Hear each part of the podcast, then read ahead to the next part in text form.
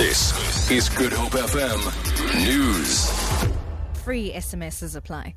The Constitutional Court is expected to hand down judgment on the Nkandla matter shortly. President Jacob Zuma will find out whether he has to pay back the money spent on non-security features at his private residence in Nkandla.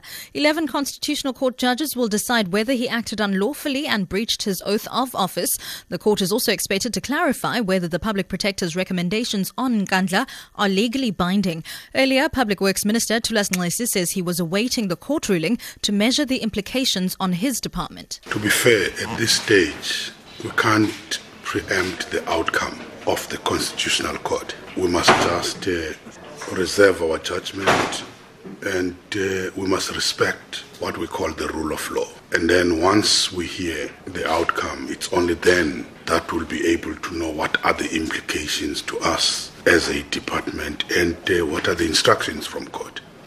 Political analyst Steven Friedman says the Hawks have no legal basis to pursue its case against Finance Minister Pravin Gordhan. Yesterday, Gordhan defended a special projects unit set up during his tenure as SARS Commissioner, saying it acted lawfully. He responded to questions that the Hawks had sent him in February, suggesting suggesting that the group had acted as a rogue unit.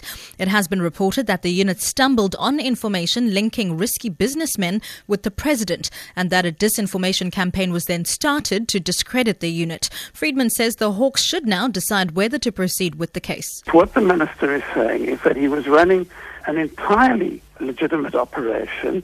He was investigating criminal behavior.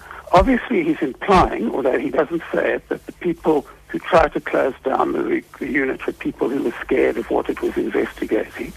And he's in effect saying to the Hawks, will do what you like because you have no case against me. The Independent Police Investigative Directorate is investigating a case of perjury against Hawks boss Berning Ntlemeza. IPID acting spokesperson Robbie Raburabu says suspended KwaZulu-Natal Hawks boss Johan Booysen laid the complaint. Ntlemeza is petitioning the Supreme Court of Appeal in Bloemfontein to overturn a Durban High Court ruling ordering him to reinstate Booysen. Ntlemeza suspended Booysen, claiming that he and the men tasked with investigating a police officer's assassination fraudulently received a monetary reward for shooting dead six men.